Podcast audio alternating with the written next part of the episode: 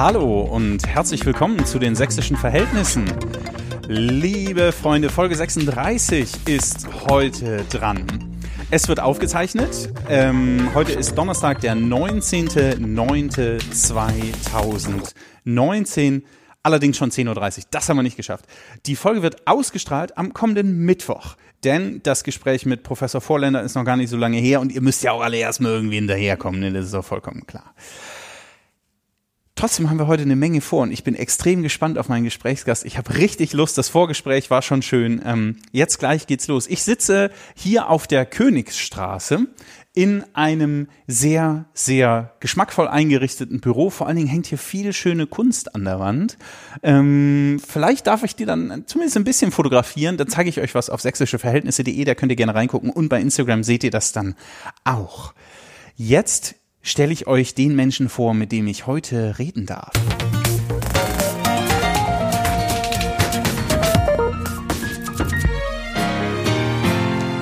Dinge, die Sie noch nicht über Dr. Joachim Klose gewusst haben. Er ist in Eberswalde geboren, hat Physik, Philosophie, Theologie, Wissenschaftstheorie, Logik und Statistik studiert. Er ist Doktor der Philosophie und ich würde schon bei diesen Studiengängen von einem Universalgelehrten sprechen wollen an dieser Stelle. Wissenschaftlicher Referent am Deutschen Hygienemuseum in Dresden war eine berufliche Station. Er ist Gründungsdirektor der Katholischen Akademie des Bistums Dresden-Meißen. Landesbeauftragter für Sachsen und Leiter des politischen Bildungsforums Sachsen der Konrad-Adenauer-Stiftung. Er hat auf der Website finden sich besondere Expertisen. Unter anderem nennt er die neuen Bundesländer. Und das ist so großartig, weil genau darüber werden wir heute reden, explizit über Sachsen und was das alles so macht und die Landtagswahl und, und, und, und, und. Wenn er mal keine Termine hat, dann macht er am liebsten? Ach, ich lese gerne. Und da, dann vor allem natürlich irgendwie Philosophie. Ich habe so ein paar Steckenpferde, zum Beispiel Naturphilosophie. Stundenlang reden kann er über aktuelle Themen, über die gesellschaftliche Situation, über die Menschen. Und richtig, richtig ausflippen kann Dr. Klose, wenn? Ja, wenn man, wenn die Vorurteile gegenüber der eigenen Person überwiegen. Und heute ist in der 36. Folge der Sächsischen Verhältnisse zu Gast. Herzlich willkommen, Dr. Joachim Klose. Schön, dass Sie da sind. Danke, ich bin gern gekommen. Wie geht's Ihnen? Oh, wie soll es einem gehen? Wunderbar. Letztendlich immer wenn Gesellschaften in Unruhe geraten, hat man als politischer Bildner viel zu tun und dadurch gewinnt man Kraft und Energie und insofern gut. Gerade ist Unruhe in Sachsen? Ja, die ist ja schon länger in Sachsen und man merkt ja die Spannung und Polarisierung nicht erst, wenn Wahlen auftauchen, hm. sondern wenn, wenn, wenn Gesellschaften wichtige Orientierungspunkte vielleicht verlieren, dann wird es spannend und interessant. Da muss man drüber nachdenken, was passiert da jetzt eigentlich und das ist natürlich tatsächlich eine Herausforderung für politische Bildung. Mhm. Der Podcast heißt Sächsische Verhältnisse. Wie verstehen Sie diesen Begriff? Ja, sächsische Verhältnisse hat eher aus mich, für mich so ein bisschen negativen Nimbus, weil man ja das mal angewandt hat auf die Polizei und auf die Gerichtswesen hier extern auf Sachsen. Andererseits äh, der interne Blick aus einer Gesellschaft oder, eine, oder wenn man, so wie Sie es tun, äh, versucht, äh, einen Blick hinein zu, hineinzugehen in eine Gesellschaft und Blicke von innen nach außen zu formulieren, dann passt das ganz gut, weil es Spannungsfelder äh, darstellt, weil es Dinge darstellt, die schön sind, weil es Dinge kritisiert. Insofern äh, finde ich ihn aus der internen Perspektive treffend, aus der externen Perspektive fragend oder mit Fragezeichen versehen. Mhm. Die sächsischen Verhältnisse oder der Begriff der sächsischen Verhältnisse wurde jetzt auch wieder bedient, unlängst, als es, äh, als in Sachsen gewählt wurde. Die Landtagswahl ist vorbei. Momentan laufen Sondierungsgespräche zwischen äh, CDU, SPD und Grünen. Ähm, wie, wie interpretieren Sie die Ergebnisse der Landtagswahl in einem großen Bild? Waren Sie überrascht oder haben Sie das geahnt? Also überrascht war ich jetzt nicht, ich habe das schon geahnt. Meine, was ich, es gibt vielleicht einzelne Punkte, über, über, über die ich äh, überrascht war.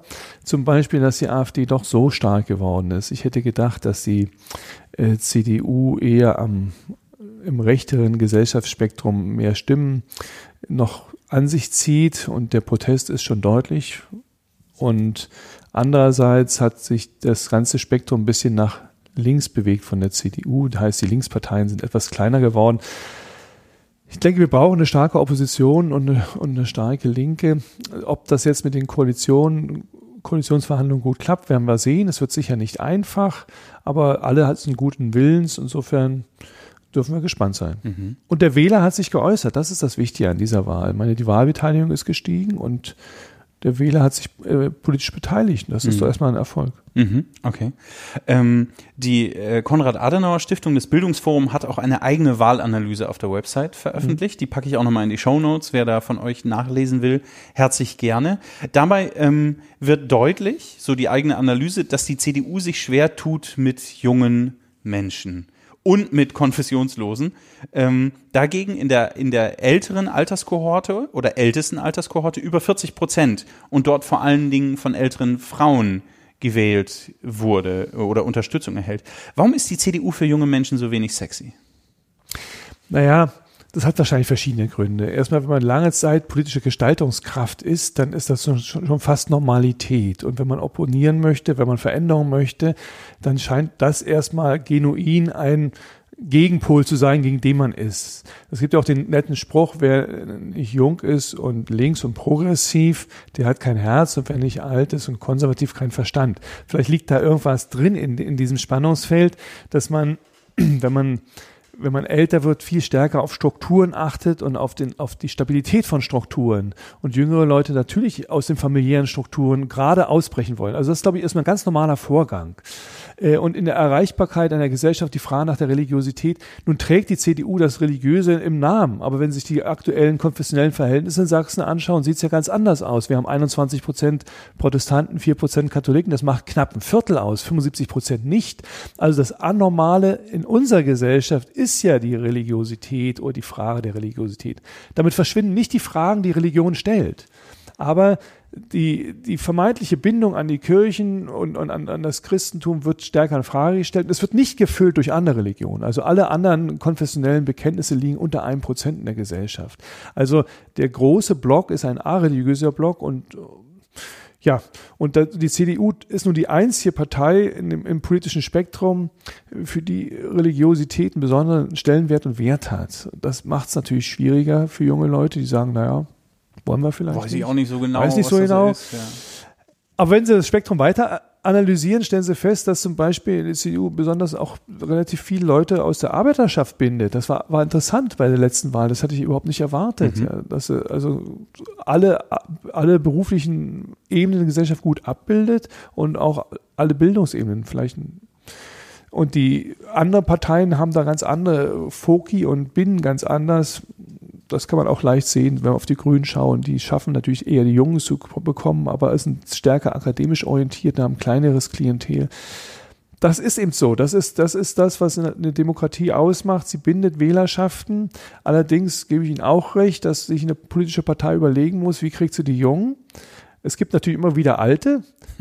Das ist ein ganz Klein, normaler ja, Prozess. Wie so eine kleine, eine kleine Episode am Rande. Der Bischof äh, Alfred Bengsch, der Bischof von Berlin, wurde in den 70er Jahren vom Staatssekretär für Kirchenfragen äh, gefragt äh, nach der Kirche und er sagte, in die Kirche gehen bloß alte Leute. Und er sagte Bengsch, ja, ja, es gibt immer, immer wieder alte Leute. Also wenn die CDU ein Spektrum abbildet und in, zur Sprache bringt und es eben ältere, das ältere Personenkreis ist, dann ist das so und sie sollte sich eher versuchen, dann zu weiten. Mhm. Wenn ich so dezidiert nach der CDU frage, dann, weil ich eine, eine, eine Vermutung habe, beziehungsweise es ja auch vergleichsweise transparent ist, die Konrad-Adenauer-Stiftung ist eine eher CDU-nahe Stiftung. Das ist richtig. Also alle politischen Parteien haben eigentlich eine, eine Stiftung, die ihr assoziiert ist. Das ist mal auf ein Verfassungsgerichtsurteil zurückgegangen in den 60er Jahren, dass die politischen Parteien und Spektren kein Geld ausgeben dürfen, was nicht Parteiarbeit ist. Das sind zwei Stipendien oder Weiterbildung, andere Dinge. Und da wurden sie aufgefordert, sich sozusagen assoziierte Strukturen zu schaffen. Insofern gibt es die Naumann-Stiftung von der FDP, die Friedrich-Ebert-Stiftung von, von der SPD, die Böll-Stiftung von den Grünen, also im ganzen Spektrum. Und die Konrad-Adenauer-Stiftung ist die Stiftung, die CDU-nah ist. Das heißt aber nicht, dass die Stiftung selber Politik macht, sie begleitet Politik. Sie greift mhm. Fragen auf, die im politischen Spektrum relevant sind und versucht Dinge zu erklären und zu unterstützen und den Diskurs mit der Gesellschaft zu pflegen. Aber ist, äh, würden Sie sagen, dass Sie politisch neutral sind? Ja, wer ist denn neutral? Weil das ist, das ist ja nun der große Fehler, den man überhaupt denkt. Und das ist übrigens das, was mich am meisten stört, wenn man irgendwie in, in, in, in Räume kommt und sagt, wir sind neutral. Mhm. Also das, das macht den Extremismus stark in einer Gesellschaft. Mhm. Ich finde es viel besser, man macht eine Haltung sichtbar und kann die Haltung hinterfragen.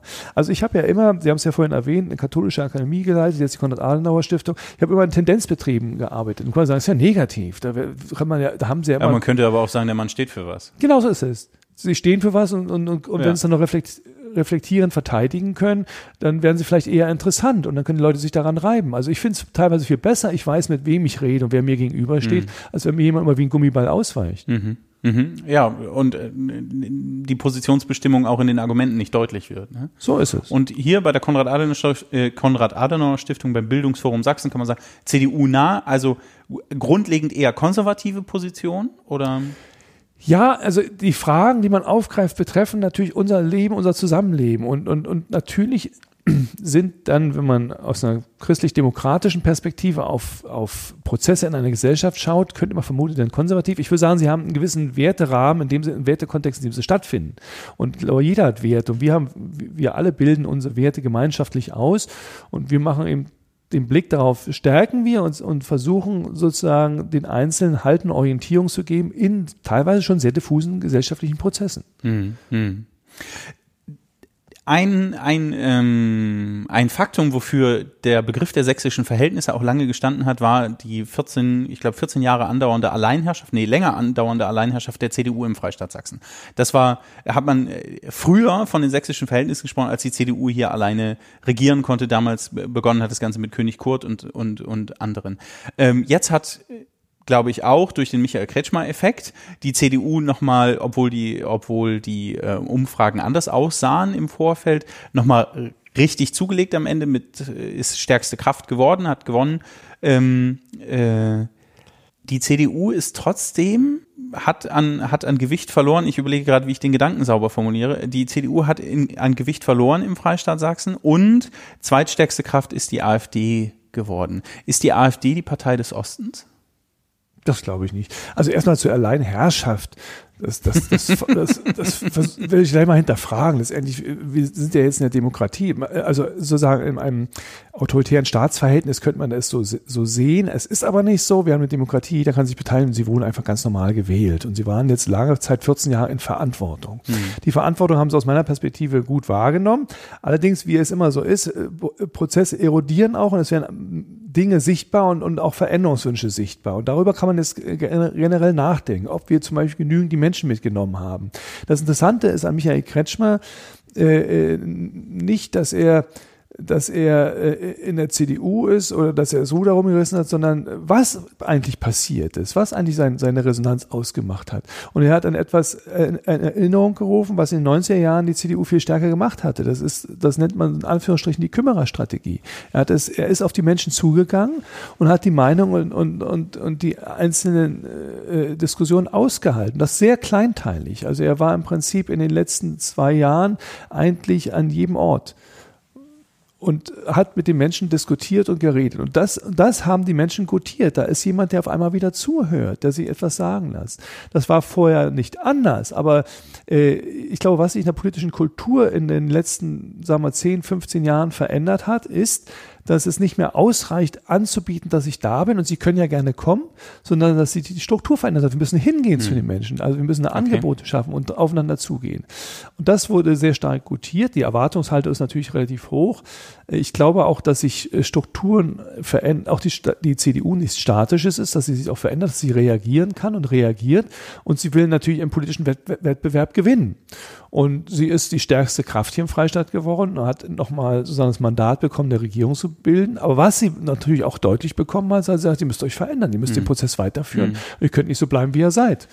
Und äh, zur, zur äh, Europawahl im Mai hat, und zur Kommunalwahl hatten noch 60 Prozent der AfD-Wähler aus Protest gewählt die Wählerschaft, die ist eigentlich teilweise abholbar. Es ist nicht so, dass die, dass die vollkommen verloren sind jetzt zur Landtagswahl sagt nur noch 28 Prozent Protest. Das heißt, sie etabliert sich. Manch einer sagt, sie soll noch mal eine Chance bekommen.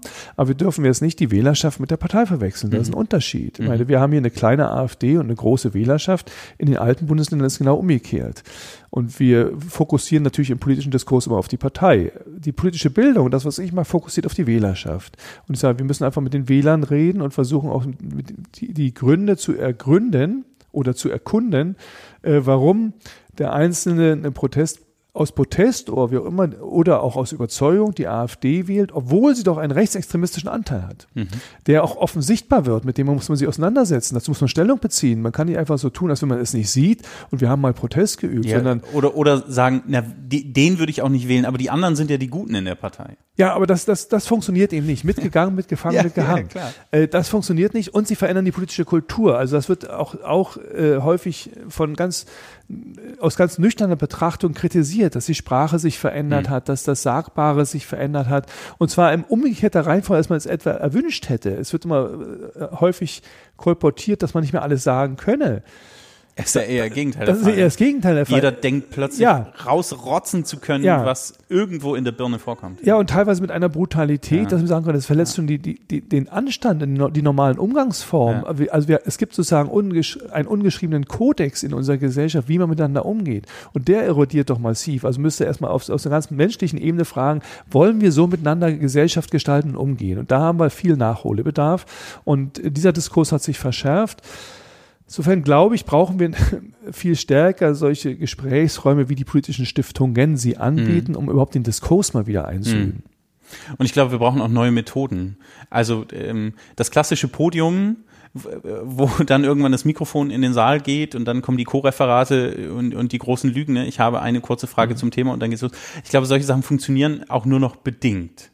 Ja, halb und halb. Da bin ich, da heißt, da wohnen zwei Herzen in meiner Brust. Auf der einen Seite müssen Sie auch Informationen vermitteln und auch Inhalte vermitteln. Also Sie, wenn Sie im Gesprächsraum sind, kommen Sie um die Reflexion, das Denken nicht umhin. Es ist eben nicht nur aus dem Bauch heraus und die Meinung den anderen präsentieren, sondern Sie müssen auch ein Stückchen in eine Reflexion gehen. Das funktioniert meistens noch, indem man irgendwie ein Statement hält oder einen Vortrag hält oder erstmal eine Position formuliert oder irgendwas vorher was liest. Also was wir häufig erleben, ist, dass, die, dass sozusagen Menschen also ich finde, das Klima in Veranstaltungen hat sich aus meiner Perspektive verändert.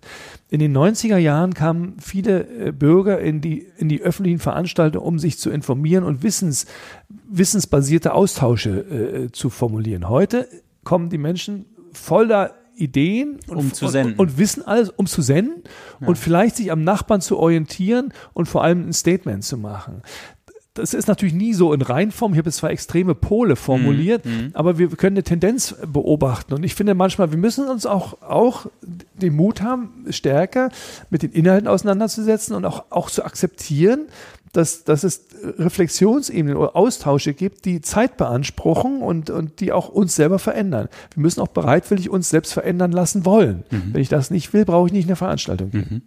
Die CDU steht unter der Herausforderung, sich zu verändern. Ich nehme das Stichwort nochmal auf. Ähm, ich würde auch sagen, sie steht ein wenig in, also in einer großen Herausforderung. Wenn sie nach rechts blinkt, in, in Richtung ähm, äh, AfD zum Beispiel, wird sie, kriegt sie auf den Deckel. Jetzt in einer möglichen Kenia-Koalition mit, mit Rot und Grün befürchten andere, dass sie sozusagen zu weit nach links rutscht. Wenn Sie in, in, imstande wären, die Sächsische Union zu beraten, was würden Sie ihr denn empfehlen? Also ich würde zu mehr Gelassenheit raten, und zwar in einem gesellschaftlichen Diskurs allgemein. Ich meine, das nach rechts blinken äh, und das immer gleich draufhauen, ist ja auch eine, eine, ein, ein Dilemma, in dem eine politische Partei steht. Ich meine, sie, äh, Franz Josef Strauß sagte noch einmal zur CSU, dass rechts von der CSU keine andere Partei entstehen dürfe. Nun haben wir ein Spektrum und der Wählerwille hat sich geäußert, weil eben auch die politischen Spektrum sich verändert haben. Und ich finde, einerseits im deckt natürlich die, die CDU einen großen gesellschaftlichen Spektrum ab und versucht Menschen zu integrieren. Da muss sie auch versuchen, Menschen zu integrieren, die einfach nach rechts ausbrechen. Da- Das heißt automatisch, sie muss sich mit den Themen beschäftigen. Also ich bin sehr dafür, in unserer Gesellschaft mal intensiv über Konservatismus nachzudenken. Das klingt immer wie so ein Feindbild. Wenn jemand konservativ ist, dann will er die Demokratie nicht oder so. Das ist gar nicht der Fall. Meine konservative Menschen können sehr modern sein und, und sehr fortschrittlich sein und trotzdem sagen, es gibt aber Rahmen oder einen Werterahmen, in dem Entscheidungen getroffen werden und sozusagen den, die Veränderung als Veränderung nochmal interpretieren. Das tun ja andere übrigens auch. Ich könnte auch sagen, die äh, andere politische Kräfte sind ja auch konservativ in diesem Sinne. Also man muss da etwas mehr Gelassenheit zeigen. Man sollte aber eine klare, klar sich äußern, und zwar aus dem ganzen Spektrum, wenn es ins Extremistische geht. Und wenn die Demokratie in Gefahr ist, und zwar an den linken und rechten Rändern, das muss man tun. Aber, aber dann sollte man gucken, wie man in die Mitte hin integriert. Und die CDU integriert eben stärker auch aus dem eher rechteren Gesellschaftsspektrum in die Mitte und die SPD und die Grünen äh, integrieren auch stärker aus dem linkeren Spektrum in die Mitte. Und das muss man zulassen und sollte sich dafür nicht ans Kreuz nageln. okay. Ähm ich würde gerne ein bisschen persönlich werden, Herr Dr. Klose. Wenn ich in Ihre Biografie schaue, dann liegt es mir fern, sagen zu wollen, es ist eine Biografie voller Brüche, aber es ist eine Biografie, die unter erheblichen Spannungen gestanden hat, zumindest so wie ich es lese. 1980 bis 83 Berufsausbildung mit Abitur in Halle, 82 bis 84 Fernstudium der Theologie, 84 bis 85 Bausoldat, 85 bis 90 Studium der Physik an der TU Dresden, 90 bis 91 Studium der Philosophie und Theologie in München, dann sind sie nach Harvard gegangen, sie haben in Amerika studiert, sie haben sozusagen den Fokus mehrmals verändert. Eine Innenperspektive, dann ein, ein wiedervereintes Deutschland, eine, eine junge Bundesrepublik. Sie waren in den alten Bundesländern, in, in Bayern, einem, dem ähm, dann nochmal einen besonderen Status hat sozusagen, und haben dann den Sprung über den Atlantik gemacht und haben von ganz weit draußen drauf geguckt. Ähm, Sie schauen auf den Osten, auf die neuen Bundesländer, auf Sachsen mit verschiedenen Perspektiven. Wie hat sich Ihre Wahrnehmung in den Jahren und vielleicht auch an diesen drei Stationen markiert verändert? Also erstmal, das Gute an Biografien ist, dass man sie im Rückblick schreibt, nicht im Vorblick. Mhm. Die Brüche, die Sie wahrnehmen, die stimmen schon weil es waren immer Abbrüche eigentlich. Mhm. Aus, äh, wenn man jetzt zurückschaut, kann man sagen, na, das, das, hat irgendwie eine Kontinuität, die ergibt sich eben erst im Nachtrag. Es hat natürlich immer etwas zu tun mit dem eigenen Selbstverhältnis zur gesellschaftlichen Situation und dadurch hat man eine Wahrnehmung. Also äh, DDR-Zeit, christlich aufgewachsen, christlich sozialisiert, engagiert, Bildungsbenachteiligung, nicht direkt Abitur bekommen und dann eine Wehrdienstverweigerung das ist schon für eine, für eine, für eine, äh, sag mal, eine Diktatur eine starke Bruchlinie. Da mhm. wurde man stark äh, äh, zurückgesetzt und, und man musste Selbststand ausbilden, doch das auszuhalten und wahrzunehmen und sich dazu zu positionieren. Also ich habe Theologie als kirchliche Ausbildung begonnen, weil ich in dem Staat nicht studieren konnte. Und mit der Bausoldaten mit den Bausoldaten als, als eine Verweigerungsoption. Und hatte mich darauf eingerichtet, dass man eben als äh, lebenslang als Heizungsmonteur arbeitet. Das hat, also diese Bildungsbenachteiligung hat man bewusst in Kauf genommen. Okay. Man kam natürlich äh, aufgrund der, dieser Entscheidung, auch der, der politischen Asozialität, aus der FDJ ausgetreten zu sein, nicht in der DSF zu sein, nicht im FDGB, war man natürlich in so einer gewissen Outlaw-Situation. Und sie haben dann gelernt und mussten lernen, sehr gut Gesellschaft zu beobachten, Menschen zu beobachten, mhm. sich eine Meinung zu bilden. Auch wird derjenige, der einem jetzt begegnet, für einen selber zur Gefahr oder wird er einen unterstützen. Die Gesellschaft ist ja nicht so homogen gewesen, wie sie manchmal jetzt im Nachtrag dargestellt wird. Sie war eher heterogen zwischen Leuten, die im System mitgemacht haben, angepasst waren und Leuten, die vielleicht eine Opposition waren. Und Sie waren ich war damit, Opposition? Ja, ich war damit exponiert, ob ja. ich es wollte oder nicht. Ja. Man war damit exponiert und, und musste dann. Ich, Entschuldigung, ich möchte noch mal rein. Was, was hat das, was, was hieß das für Ihren Alltag ganz konkret? Also wie, wie hat sich das deutlich gemacht? Hm es gab, ich sag, als Jugendlicher, ich habe mal darüber nachgedacht, wie man als Jugendlicher erzogen worden ist. Und ich fand, es war schizophren. Mhm. Man hat auf der einen Seite die staatlichen äh, Obligationen gehabt, wollte sich da anpassen. Wir waren, wir waren zu Hause für Jungs, hatten alle sehr gute Schulergebnisse und konnten alle nicht direkt studieren, nicht direkt Abitur machen, immer erst auf Umwegen und nachträglich. Und das, weil wir eben uns aus meiner Perspektive christlich sehr stark engagierten. Und dann gab es sozusagen die andere, die Parallelwelt. Das war die Familie, das Religiöse, äh, das, was man als Wohltun, als angenehm erfahren hat. Alle schönen Feste, alles, was man, was schön war, was man als schön empfunden hatte, fand im Rahmen des Religiösen statt. Mhm. Ob das die Erstkommunion und die Firmung war, ob das die Weihnachtsfeste oder Ostern war im Laufe des Jahres. Und dann gab es eben die äußere Gesellschaft. Und die äußere Gesellschaft war immer ein bisschen widerständig und für einen selber auch man, man, muss, also man muss Kompromisse schließen. Diese Kompromisse gingen gegen das eigene Empfinden. Das war immer eine, eine Bruchlinie. Denken Sie mal die ganzen Diskussionen über Jugendweihe oder andere Sachen mhm. nach. Und man musste diese Kompromisse aushalten. Insofern wurde die äußere Gesellschaft immer als, als kritisch, als, als ich würde sagen, fast gefährlich empfunden. Das mhm. ist natürlich eine besondere Situation. Das waren nicht alle Menschen, nicht alle, jeder ist in so einer Situation aufgewachsen. Aber das hat den, es hat sehr stark die eigene Aufmerksamkeit geschärft. Auch die Auseinandersetzung mit den Hintergründen einer Gesellschaft, den ideologischen Hintergründen. Man wollte verstehen, warum die Gesellschaft so ist, wie sie ist, warum der Naturwissenschaftsglaube so dominant ist, warum man keine anderen äh, äh Erklärungsmuster zulässt. Das spiegelt sich dann in der Biografie ein bisschen ab. Und jetzt kommt der nächste Schritt, dass ich dann Physik studiert habe hier in Dresden, war motiviert, äh, auch aus dem Punkt heraus, äh, dass ich dass ich mir die Frage gestellt, warum ist eigentlich, warum sind die Physiker eigentlich die Neupriester einer atheistischen Religion? Wie kommt es dazu? Die Frage haben Sie sich gestellt. Ja, das war der Auslöser, warum ich Physik studiert das habe. Das ist ja Hammer. Und, und das, das war tatsächlich so. Und ich suchte ein Studienfach, was relativ ideologiefrei war und ich wollte es einfach probieren. Ich dachte anfänglich in der DDR kannst du überhaupt nicht studieren, hatte aber das Abitur mit 1,0 gemacht. Ja. Und habe mich dann von den Bausoldaten beworben, einfach als Spaß an der TU Dresden. habe geschrieben, ich komme im November von der Armee. Habe natürlich nicht reingeschrieben, Bausoldaten, hätte ich gar nicht gekriegt. Ich habe geschrieben, ich komme im November von der Armee, möchte gerne bei Ihnen Physik studieren. Und da habe ich eine Zusage gekriegt. Ja, und dann was? kommt man komme ich hier an die TU Dresden und dann saßen dann in dem Erstsemester, das war 1985, saßen dann äh, alle länger Dienenden an einem Tisch, die drei und vier Jahre bei der Armee waren und ich natürlich. der Bausoldat. 20, ja, wusste ja niemand so richtig. 20 Leute. Und dann sagte der Professor für Erziehung, Aus- und Weiterbildung, sagte, hier unterschreiben Sie mal bitte alle die Reserveoffizierserklärung. Bei Ihnen gibt es ja keine Probleme. Da habe ich mich gemeldet und gesagt, es gibt keine Probleme, ich bin nicht vereidigt. Und dann ging der Hexentanz an der Uni los. Weil dann ist erstmal das ganze System des Rollen und des Kippen gekommen. Ja. Dann hat erstmal festgestellt, dass da im Prinzip äh, sich eine andere Wirklichkeit abbildet als die erwartete.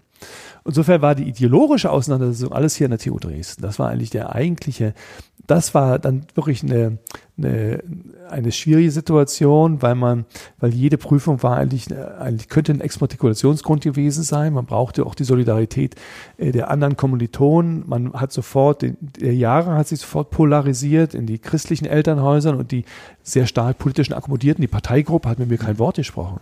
Mhm. Ich habe zur DDR-Zeit einem SED-Genossen nicht die Hand gegeben mhm. weil damit wollte ich nichts zu tun haben. Mhm. Das, ich hatte ja damit gerechnet, äh, in dem, ich hatte ja meinen mein, mein Frieden gemacht mit dem Staat. Das war ja für mich vorbei, de facto, gedanklich. Insofern äh, war diese, dieses Physikstudium äh, doppelt interessant. Ich war da auch sehr stark engagiert in der katholischen Studentengemeinde, habe die teilweise auch als Pfarrgemeinderatsvorsitzender geleitet. Äh, das war alles für mich eine spannende Zeit und, und eben die Auseinandersetzung mit der Gesellschaft. Also das kam dann in die Umbruchzeit, in, in, in die friedliche Revolution. Und da war man dann sehr engagiert. Wir sind auf die Straße gegangen, wie alle anderen. Es wird ja den Studenten immer vorgeworfen, sie wären passiv. Das ist überhaupt nicht der Fall. Aber sie hatten mehr zu verlieren als andere. Mhm. Wenn jemand äh, im Berufsleben steht und, und, und alle Dinge festgezurrt sind, ist es ein großer Unterschied, als wenn jemand am Berufsanfang steht. Die jungen Leute in unserer Gesellschaft, die sich jetzt engagieren und vielleicht für Fridays for Future oder für andere Dinge auf die Straße gehen, die, die haben im Gegensatz zu den Älteren mehr zu verlieren. Und sie haben anderen, sie müssen anders damit umgehen. Mhm. Das war da auch der Fall. Also will sagen, dass äh, diese Auseinandersetzung mit der Gesellschaft führte eben auch äh, zur Auseinandersetzung mit den gesellschaftlichen Grundlagen. Und die Philosophie und, und Theologie hat mich immer weiter interessiert und habe ich immer weiter auch stark vorangetrieben, auch viel gelesen. Und dann kam die friedliche Revolution mit ihrem friedlichen Ausgang. Das ist überhaupt das Wunder. Weil ich hatte immer damit gerechnet, dass es zum Bürgerkrieg kommt, dass man immer zu, zu einer militärischen Auseinandersetzung ja. kommt. Ja, da muss man wissen, jeder, jeder Betrieb hatte eine Waffenkammer, da gab es ja, Kampfgruppen.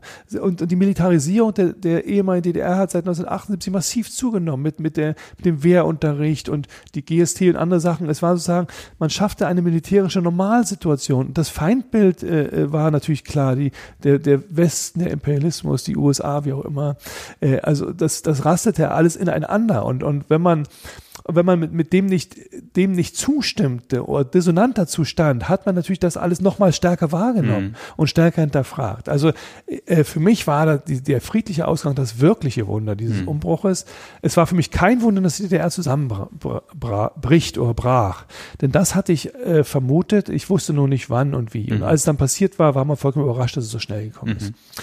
Und in dieser Situation dann nach, der, nach dem äh, Mauerfall 1989 kam dann auch die, äh, die Studienstiftung der Bundesrepublik Deutschland, Cusanuswerk, Adenauer Stiftung mhm, mhm, und andere, die Stipendien vergeben in die, in die äh, neuen Länder oder damals noch in die ehemalige DDR.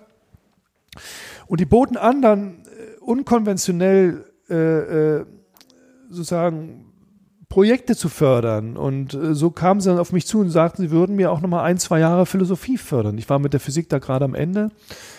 Das war eine schwere Entscheidung, weil ich wäre dann aus der, aus der Physik, ich hatte eine Promotionsstelle in der Physik draußen und in der Philosophie nicht drin. Und dann sagten sie, na gut, dann werden, müssen sie sich ganz normal bewerben bei uns. Wir werden uns dann ihre Leistung angucken und wenn sie die Aufnahmekriterien erfüllen, dann fördern wir auch ein ganzes Studium. Mhm. Und das trat dann ein. Und für mich war die, war die friedliche Revolution eine radikale Öffnung. Das können Sie sich ja. nicht vorstellen. Für mich fielen alle Begrenzungen auf einmal weg. Sie konnten, ja. das war nicht das Reisen unbedingt, aber sie konnten lesen, was sie wollten. Sie konnten sich bewegen, wie sie sich wollten. Sie konnten äh, äh, sich Dinge öffentlich äußern, wie sie wollten. Ich meine, wenn man, wenn man, wenn heute jemand sagt, man könne heute nicht sagen, was man denkt, dann stimmt das so nicht.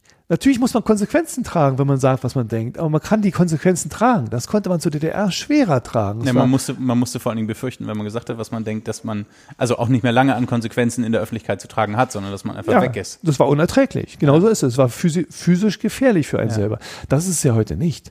Äh, äh, natürlich kann es sein, dass wenn sie, dass sie ihre Position schlecht verteidigen können, weil sie nur eine Stimme sind äh, in einem Chor vieler Stimmen und, und sie müssen sozusagen Resonanz erzeugen und Mitstreiter erzeugen und, und dann prägen sie auch einen politischen mhm. Diskurs. Also Aber hat, hat ihr, Entschuldigung, ähm, ja. hat ihr, ihr diese neu gewonnene Freiheit, dann sind sie nach München gegangen? Ähm, wie hat sich die Perspektive auf den Osten da verändert oder geweitet? Oder waren Sie ein bisschen raus? Ne? Ja, also das ist richtig. Also mir war schon, eins war mir damals, also ich hatte, ich stand damals in der Schwelle, mich politisch zu engagieren. Und da dachte ich, wir, ich habe gar nicht die Kompetenz. Mhm. Ich weiß gar nichts über die alte Bundesrepublik und ich kann das gar nicht. Hätte man es damals gemacht, wäre man wahrscheinlich in irgendwelchen politischen Ämtern jetzt. Aber ich weiß nicht aus meiner jetzigen Perspektive, ob das mir bis heute gut getan hätte. Ja. Mhm. Ich glaube, dass es gut war, dann in das Studium nochmal zu gehen. Äh, allerdings hatte ich gedacht, man würde mit den Begabungen dann wieder irgendwann mal hier ankommen. Das ist dann nicht mehr der Fall. Man kann das dann nicht mehr so nutzen, wie man denkt, weil die Positionen alle besetzt sind und, und die Strukturen besetzt sind.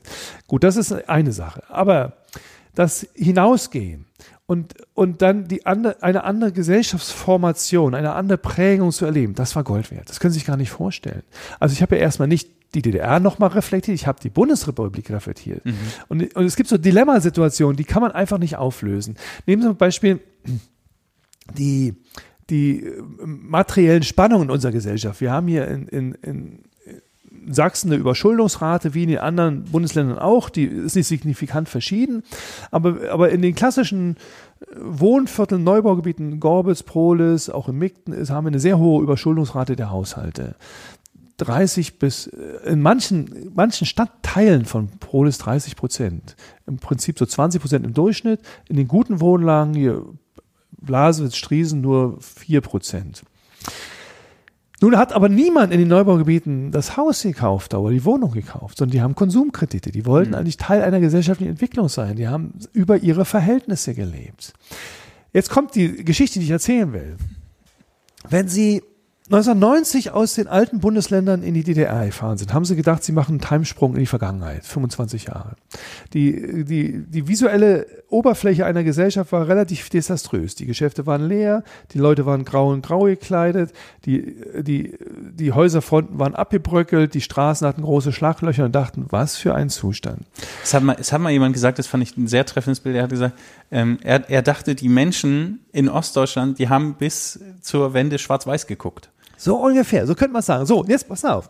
Jetzt kommen sie aber in die Wohnungen der Leute. Und dann stellen sie fest, die haben sie alle eingerichtet. Ja. Die haben alte Möbel restauriert, die haben Instrumente stehen. Auf einmal wird das Bild bunt. Ja. Und zwar, die Diskrepanz liegt zwischen dem individuellen Wohnraum, die haben ihre Datsche irgendwo, die haben ihren kleinen, ihr Auto gepflegt. Natürlich auf einem anderen Niveau und Level.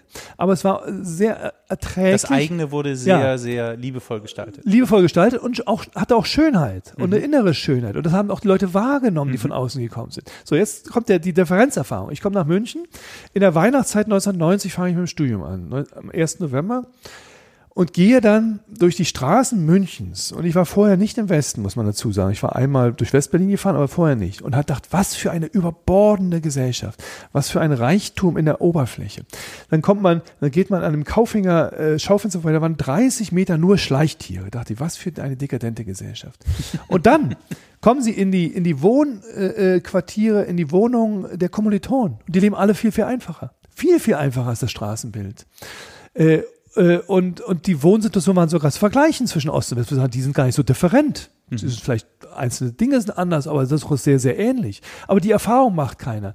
Der klassische Bürger der ehemaligen DDR denkt, er muss das Straßenbild akkommodieren. Und das Straßen, oder besser sein als das Straßenbild, was er erlebt hat. So besser zu sein als das Straßenbild in der offenen Gesellschaft. Das ist ja, das, das geht ja gar nicht, weil das Straßenbild ist das, das, das Aufpolierte, das, das sozusagen. Das, das, was man zeigen will. Was man zeigen will, das Schaufenster, ja, ja. Das, das, das in einer Überflussgesellschaft der Attraktor sein soll, nach dem Motto, kauft diese Sachen, beschäftigt euch damit. So, wenn ich da, damit kompetieren will, kann ich nur verlieren. Also wenn ich denke, ich muss viermal im Jahr in Urlaub fahren, muss, muss ein großes Auto haben und einen Farbfernseher, dann bin ich Teil der Gesellschaft, dann habe ich verloren. Und das ist das Dilemma, in dem man individuell steht. Wir können das nicht mehr, wir können das nicht relativieren, wenn wir nicht diese Differenzerfahrung machen. Das war jetzt ein simples Beispiel. Das können Sie jetzt aber auf viele Beispiele hinaus ausweiten. Wir könnten das jetzt über Religiosität reden, über, über Brauchtum reden, über Subsidiarität. Wir erwarten immer, dass die Leute auch endlich mal äh, äh, spontan sein sollten und kreativ und Demokraten sein sollten. Dass das teilweise aber gar nicht geht, weil wir die Strukturen nicht haben. Und wenn man jemand sagt, ergreift doch eure Freiheit, ihm, man ihm die Freiheit schon wieder genommen hat, das wird uns nicht bewusst in unseren Diskursen. Insofern bilden sich dann wieder sehr schnell Sündenbock-Projektionen und so man, dass man so sagt, ja, die sind ja alle so. Die haben autoritäres Staatsverhältnis und die machen die haben nicht nie gelernt, mit, haben wie nie das gelernt. Mhm. Äh, und, und wir haben das ja alles selber geschaffen und mussten auch arbeiten. Aber wenn man diese Klischees mal hinterfragt, mhm. sagt, was heißt denn das eigentlich? Mhm. Und was, was bedeutet die emotionale einzelne Anstrengung? Und welche Rolle spielen Strukturen, um sozusagen Gesellschaft zu gestalten? Und wie gestalten wir diese Strukturen? Dann würde man zu anderen Antworten kommen. Und, äh, und das ist der Wert äh, für mich gewesen, neben dem ganzen Studium der Philosophie und der Theologie und Wissenschaftstheorie, diesen Sprung nach München gemacht zu haben und sagen, ich möchte diesen überhaupt nicht missen. Ich würde jedem Politiker und jedem Menschen, der hier engagiert ist, mal diesen diesen Sprung wünschen, dass er mal fünf Jahre in einer anderen Konstellation lebt und mhm. aus daraus Erfahrung zieht, aber auch die Reflexion dann macht und, und versucht zu verstehen, äh, wo die Spannungsfelder von gesellschaftlichen Konstellationen liegen. Und jetzt kommt noch hinzu, äh, jemand, der jetzt der den die die Ehe, das Territorium der ehemaligen DDR nicht verlangen hat, erlebt diese Transformation alles schleichend und langsam. Der fühlt sich irgendwann mal überfordert. Der sagt, es hat sich irgendwas verändert, aber er kann es nicht artikulieren. Mhm. Weil um etwas artikulieren zu können, müssen Sie die Differenzerfahrung machen. Sie müssen es reflektieren können.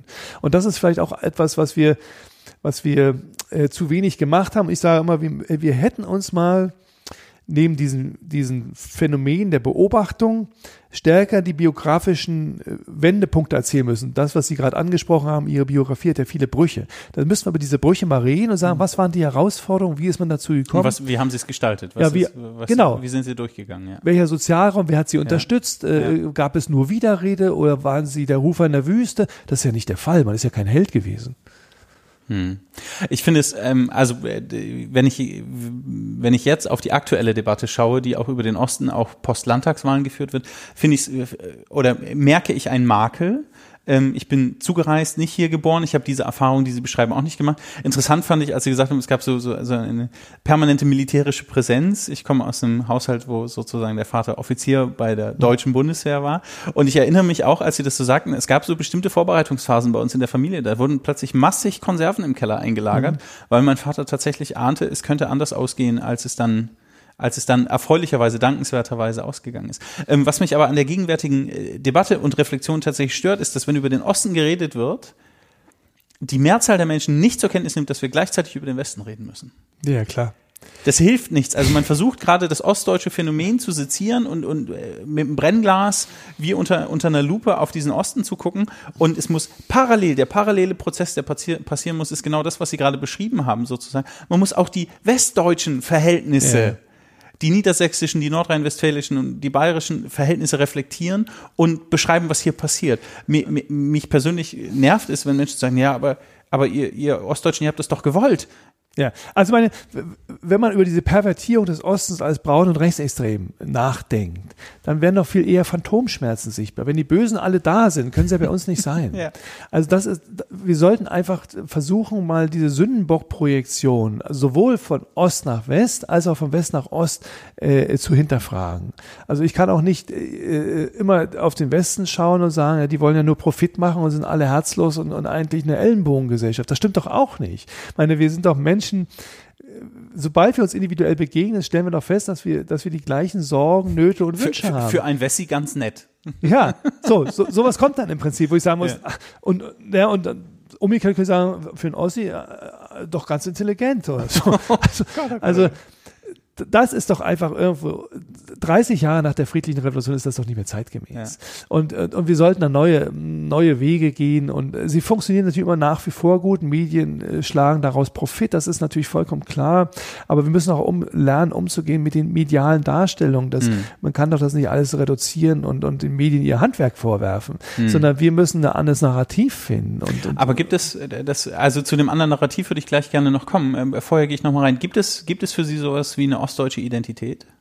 Ja, es gibt Prägungen und diese Prägungen sind, sind wesentlich und die verlieren sich nicht. Also und ich habe dann immer mal auch zu Menschen gesagt, äh, in der Frage äh, der, der, einer Individualisierung der Gesellschaft, die sich natürlich rasant äh, beschleunigt hat, seitdem wir das Internet haben und moderne Medien haben und uns selbst informieren. Das hat nicht nur was mit Ost-West-Differenzerfahrung mhm. zu tun.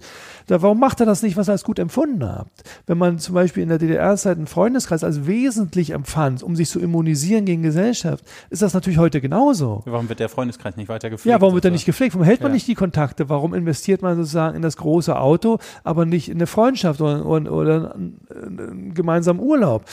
Das ist im Prinzip die Verschiebung. Ich glaube, dass, dass, dass der Orientierungsrahmen verloren gegangen ist, aber intuitiv haben wir diese Verlusterfahrung. Also, äh, und, und man muss sich auch mal eingestehen, dass es positive Eigenschaften von negativen Systemen gibt. Moment, positive Eigenschaften von negativen Systemen, okay. Nehmen wir ein Beispiel. Wenn Sie kein Telefon haben, was passiert? Ich habe hab kein Telefon. Generell nicht. Ja. Dann fangen die Leute an, sich zu besuchen. Ah, okay. Es gab Nachmittag, da kamen 14 Leute unangemeldet zu, zu Besuch. Aha. Wenn Sie heute als älterer Mensch in der Gesellschaft leben und wochenlang niemand vorbeikommt, Sie haben zwar ein Telefon, es kommt niemand mehr vorbei, dann sind Sie einsam. Wenn Sie die Kontakte pflegen würden, hätten Sie die Kontakte. Oder Literatur. Nun wissen wir ja, dass es in der DDR quasi eine Zensur gab und viele Bücher nicht gab. Aber wenn Sie dann die Möglichkeit hatten, die Bücher zu lesen, haben Sie die gelesen. Ich habe während der DDR-Zeit jede Woche ein Buch gelesen. Das schaffe ich lange nicht mehr. Mhm. Und es kommt noch hinzu, man hat sich dann über die Bücher unterhalten, mhm. man hat mhm. sich getroffen, man hat sich ausgetauscht. Ja, wir ich, wünschen uns ich, Ich habe zu Hause einen Stapel liegen, der ja. liegt jetzt ungefähr anderthalb Jahre. So, und der Stapel wird immer größer ja. und, und, und sagen wir, man müsste mal. Ja. Aber der Verlust dieser Lagerfeuerromantik, dass wir uns austauschen, treffen, über, über Gott und die Welt reden, das ist natürlich ein normaler Gang der Welt. Das hat auch was zu tun mit den Medien. Früher hat man sich vielleicht über einen Tatort am Montag unterhalten, über den Fernsehfilm am, am Sonntagabend. Ja, wenn, das, wenn, wenn, es, wenn die Programme individualisieren, ist das nicht mehr möglich. Also es gibt ganz normale Prozesse, die die Gesellschaft verändern. Unter diesem Veränderungsdruck leidet nicht nur der Ostbürger, sondern die Gesellschaft als Ganze. Hier wird es vielleicht insofern stärker, dass, dass die andere Prägung, die Prägung des eher Kollektiven, des Gemeinschaftlichen, des sich gegenseitig Beobachtens, des sich Immunisierens, des, Absch des Abschätzens, des, des sich Schützens stärker war. Und die ist noch im, die ist noch im, im mhm. kollektiven Bewusstsein vorhanden. Und jetzt ist nur die Frage, wie bringen wir wie bringen wir die zum Klingen? Mhm. Äh, weil sie, wir haben, wir leiden unter dem gedanklichen Kurzschluss, gute Gesellschaft, gute Menschen, schlechte Gesellschaft, schlechte Menschen. Das ist zu kurz gegriffen. Wir müssen eher wirklich auf die individuelle Ebene gehen und sagen, nein, nein, wir sind, wir sind gleich ebenbürtige Bürger in dieser Bundesrepublik Deutschland mit verschiedenen Erfahrungshorizonten, die für die Gemeinschaft wichtig sind. Mhm. Und zu diesem Punkt müssen wir. Und wir reden über die Erfahrungen und überlegen dann gemeinsam, was heißt ja. das für ja. die Weiterentwicklung der Gesellschaft. Wenn Sie, wenn Sie das jetzt auf Ihre Arbeit übertragen, wo ist der Beitrag der, des Bildungsforums der Konrad-Adenauer-Stiftung hier? Also, zum einen, dass wir solche Themen zur Sprache bringen. Mhm wir versuchen, ich versuche Themen aufzugreifen. Das, ich sage es, das ist eine Ich-Form, weil ich leite das ist hier in Sachsen und, und man prägt ja auch so einen Gesprächsraum ein bisschen. Das kann ich aber übertragen auf andere Bildungsforen, auch auf, auf jeden meiner, meiner Mitarbeiter, weil alle bringen sich kreativ ein. Aber ich kann sagen, was, was mir jetzt wichtig war. Mhm. Also ich hatte äh, Anfang der 2000er Jahre es als sehr irritierend empfunden, dass die NPD in den sächsischen Landtag kommt. Das war übrigens auch meine, meine letztliche politische äh, äh, Sozialisierung oder, oder das Anteasern. Ich war vorher nicht in der politischen Partei oder habe mich nicht in die Nähe begeben, weil ich sagte, na ja, wer weiß, der, wer weiß. Mit der politischen Macht will ich nicht so viel zu tun haben. Ja. Und hatte damals die katholische Akademie geleitet. Dann dachte ich, naja, das reicht jetzt nicht mehr. Man muss sich irgendwie äußern. Und dann dachte ich mir, wir müssen verstehen, warum jetzt eine, eine, eine, eine radikale Partei äh, jetzt Resonanz erzeugt. Und das hat natürlich sehr viel zu tun auch mit den Umbrüchen der Bilder in einer Gesellschaft, dieser, auch dem Verlust der Narrative. Und ich habe dann mal Wahlplakate analysiert. Und dann, dann fiel mir auf, dass drei Begriffe wesentlich sind, die natürlich sich auch in verschiedenen anderen politischen Spektrum wiederfinden. Also das ist das Familienthema, mhm. die Form des Zusammenlebens. Das regt uns bis heute auf in der Diskussion. Das zweite Thema ist das Thema Arbeit, Teilhabe, Beteiligung, Teilsein, äh, wirtschaftlich abgesichert sein. Das ist auch ein, ein Standardthema durch alle politischen Spektrum. Das Signet, was die NPD damals äh, äh, als Resonanzpunkt hatte, war das Thema Heimat. Darum müssen wir uns beschäftigen. Und da habe ich angefangen, mich mit Heimat zu beschäftigen, 2004 sehr intensiv, hab, mache jetzt seit 15 Jahren das Heimatthema. Ich mhm. könnte sagen, wir haben das von hier aus gesetzt, weil es geht um den Heimatverlust, um die Verlusterfahrung. Und, und das Heimatthema, Heimat ist ein positives Thema. Es sei denn, ich missbrauche es ideologisch. Dann kann es negativ werden. Im Nationalsozialismus. Indem, indem ich sage, Heimat ist das, was ich habe und du gehörst nicht dazu. Ja, zum Beispiel, als Ausgrenzungsbegriff. Ja. Aber eigentlich ist Heimat was Offenes. Es hat keine Grenze, es hat keine Ränder. Mhm. Es ist eigentlich integrativ, einladend. Da könnten wir es lange drüber diskutieren. Machen wir nicht. Aber ich meine, äh, äh, das war wichtig. Also wir haben so Themen gesetzt, das Heimatthema. Mhm. Dann haben wir das Thema gesetzt ab 2013 den gesellschaftlichen Zusammenhalt, weil wir diese, weil ich diese Drift verspürte, diese Radikalisierung nach rechts und links, wo ich sagen muss, naja, wir müssen etwas tun, um die Mitte zu integrieren mhm. und, und, es, äh, und, die Kohäsionskräfte, die müssen wir analysieren. Was schafft eigentlich, was macht eigentlich ein Gemeinwesen aus? Wie bindet es eigentlich? Wie integriert es in die Mitte? Was macht den gesellschaftlichen Zusammenhalt aus? Jetzt wird das im Prinzip in aller Munde hoch und runter geredet. Wer hat's erfunden?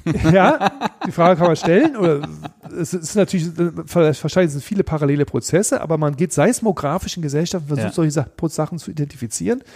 Und jetzt finde ich einen wichtigen Punkt, der mich auch schon lange beschäftigt, ist die Erinnerungskultur. Wie mhm. gehen wir mit der Vergangenheit um? Instrumentalisieren mhm. wir die für die Zukunft? Negieren wir Vergangenheit?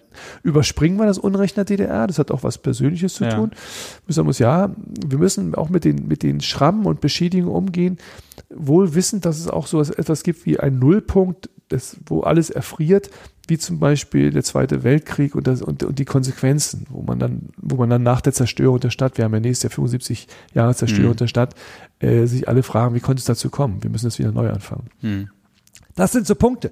Und wir führen dann vielfältige Diskussionen. Wir versuchen eben ins Gespräch zu bringen. Wir laden einfach ein. Es kann jeder kommen. Also nicht nur jemand, der irgendwie CDU-affin ist. Ich würde mich freuen, wenn mal Leute kommen würden und sagen, ich habe eine dezidierte linke Haltung, aber darüber würde ich mit, gerne mit Ihnen mal diskutieren und würde gerne mal wissen, was mhm. Sie dazu sagen. Und denn nur so können wir gemeinsam Gesellschaft gestalten. Ja. Und da gibt es Podium, Vortragsveranstaltungen, Gespräche. Ich mache mal eine Jugendradtour im Sommer, wo ich junge Leute einlade und dann eine ganze Woche mit denen ins Gespräch komme. Also vielfältige Formen. Da müssen Sie einfach mal auf die Website gucken, www.cast.de. Ich packe die auch nochmal in die Show Notes, da könnt ihr auch nochmal nachlesen und herzliche Einladung an ähm, die möglicherweise eher politisch linken Hörerinnen und Hörer dieses Podcasts. Lasst uns doch mal, lasst uns doch mal zu einer Kastveranstaltung gehen. Genau. Wir, wir hören ihn mal zu und dann kommt vielleicht ein Saalmikrofon rum und dann können wir ja reden. Mit Sicherheit. Das fände ich, fände ich eine spannende, eine spannende Idee. Ähm, ein, einen letzten Punkt noch zum Aspekt der politischen Bildung in Sachsen Ähm, die politische Landschaft verschiebt sich, das Gefüge verschiebt sich. Mhm. Mit der AfD haben wir ein, wahrscheinlich einen Oppositionsführer im nächsten sächsischen Landtag, der eine klare Vorstellung davon hat, wie politische Bildung abzulaufen hat. Also in der vergangenen Legislatur hat die AfD zum Beispiel einen Gesetzentwurf eingebracht, der ähm, politische Bildung außerhalb der geregelten Parteienfinanzierung verbietet. Also die, wenn ich das richtig verstanden habe, was Sie vorhin zu den politischen Stiftungen gesagt haben, wäre das die Form von politischer Bildung, die die AfD noch akzeptieren würde. Ähm, Das ist gar nicht mal sicher. Vielleicht würden sie das vielleicht auch abschaffen. nicht, vielleicht auch nicht, genau. Und wenn man dagegen verstößt, also wäre sozusagen, wenn dieses Gesetz beschlossen werden würde, und jemand würde politische Bildung außerhalb der parteipolitisch finanzierten politischen Bildung machen, dem würden bis zu zwei Jahre Gefängnis. Das ist vollkommen drohen. absurd. Das ist vollkommen absurd. Also was ist denn das? Mich würde interessieren, wie schätzen Sie diese Form von Demokratieverständnis ein, die hier die, die stärkste Oppositionskraft ähm, in der letzten Legislatur Ja. offenbart hat? Wissen Sie, das ist eher eine Form von, von, von, von Unverständnis. Denn äh, politische Bildung heißt, es geht um die Polis, um die Gemeinschaft, ums Ganze. Und jeder, der sich beteiligt, ob es die Kirchen sind, ob es Vereine sind und so weiter, die machen natürlich Bildung. Und jeder, der eine Haltung hat, prägt sozusagen sein Umfeld. Wo fängt dann politische Bildung an? Wo hört sie auf? Wenn wir uns auf der Straße treffen und ich versuche, sie von meiner Meinung zu überzeugen, ist das politische Bildung? Also, ich finde das vollkommen Kommt absurd. drauf an, ob es einen Kaffee gibt oder nicht. Also ich finde, da, da, da, das, das Gesetz wird auch nicht passieren. Es ist Nein. ein ganz guter Versuch, aber, aber auch es auf die Parteien zu reduzieren, ist falsch. Die pa politischen Parteien und, und, und, und die Politik, wie sie, wie sie im Landtag und in den, in den Gremien äh, passiert, äh, trifft Entscheidungen. Aber, aber es sind doch nicht alles immer nur Entscheidungen. Die, die, das Vorfeld der Entscheidung ist wichtig, zu sagen, dass die, das eigene Erfahrungs, die eigenen Erfahrungsräume und das Mitteilen und das Ausbilden, ich habe das vorhin schon mal gesagt, der Narrative ist meint eigentlich eine gemeinsam sinnstiftende Erzählung. Und das können wir nur durch vielfältige Interaktion, durch vielfältige Austausche, können wir nur feststellen, was wichtig ist und, und gut ist und was schlecht ist, was wir aus, äh, was wir nicht erinnern wollen. Also die positive Erinnerung gehört dazu, was uns prägt und eint, als auch die negative, wo wir uns sozusagen an, dem, an der heißen Ofentür die Hand verbrennen, was wir nicht tun sollten. Und das können wir nur rauskriegen, indem wir es uns gegenseitig ausprobieren. Also wir tarieren ständig immer unsere Meinung gegenseitig aus. Und wenn ich jetzt versuche, sozusagen ein- einen Riegel davor zu schieben, äh, äh, legislativ, sagt, diesen Austausch dürft ihr nicht mehr führen. Das klingt wie, wie eine wie ein Verlust einer Sprache. Und das, das können wir natürlich nicht wollen, nicht Ja, zulassen. am Ende fliegt uns Gesellschaft um die Ohren. Also wenn Erst, uns ja, die Gesellschaft würde gar nicht mehr funktionieren. Genau. Also insofern ist das, ist das irrelevant. Da, lassen wir uns darüber schmunzeln. Das machen wir. Ähm, worüber jetzt hoffentlich auch gleich gelacht wird, sind die Entscheidungen, die wir jetzt treffen. Wir spielen Entscheiden oder Leiden. Ah, es nähert sich auch das Sendungsende. Das ist immer der Hinweis, wenn wir. So, entscheiden oder leiden. Herr Dr. Klose, lieber eine sehr lange Vorstandssitzung oder 150 E-Mails im Posteingang. Lange Vorstandssitzung.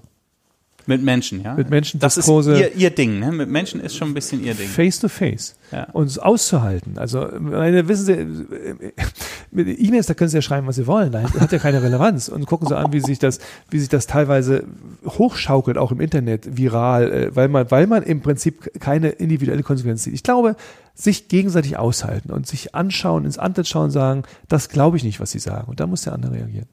So, jetzt habe ich eine Frage, die geht an Sie. Ja, also eigentlich am liebsten würde ich alle Fragen, die hier draufstehen, Ihnen stellen, aber ähm, jetzt darf ich, ja. Lieber in einer kommunistischen Gesellschaft oder in einer kapitalistischen Gesellschaft leben? Das war zum Beispiel eine Frage, da hätte mich Ihre Antwort echt interessiert. Ähm, Die können Sie sich doch vorstellen. ja, natürlich. Äh, Ich, ich, also ja, Kapitalismus.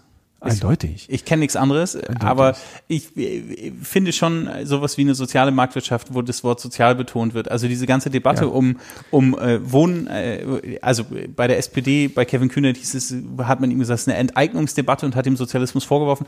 Ich glaube, dass das eher eine Frage von, von sozialer Marktwirtschaft ist, wo das Soziale betont wird. Wir haben jetzt, Genauso ist 30, richtig. wir haben jetzt 30 Jahre lang die Marktwirtschaft betont und sollten uns jetzt den anderen Fokus wieder gönnen. Ja, und man muss sich auch mal bewusst machen, wie, wie, wie, wie wichtig und wie singulär die soziale Marktwirtschaft ist. Ich glaube, da, da haben wir wirklich ein starkes, ein, sta- ein starke, einen starken Stand in Deutschland und wir sollten die soziale Marktwirtschaft, das Soziale unbedingt betonen. Auch schön für Sie. Äh, Konrad-Adenauer-Stiftung, CDU-nahe Stiftung. Herr Dr. Klose, lieber die SPD beraten, wie Erneuerung gelingen kann, oder die CDU vor einem Rechtsruck bewahren? Ja, also äh, beides ist wichtig. Ja? beides wichtig. Also meine, der Rechtsruck der CDU, darüber habe ich vorhin schon gesprochen. Ja. Ich finde, die CDU soll sich sogar rechts mehr engagieren. Das ist für mich nicht Rechtsruck, Mhm. aber sie muss klare Entscheidungen treffen und sie muss ein klares Profil nach außen zeigen.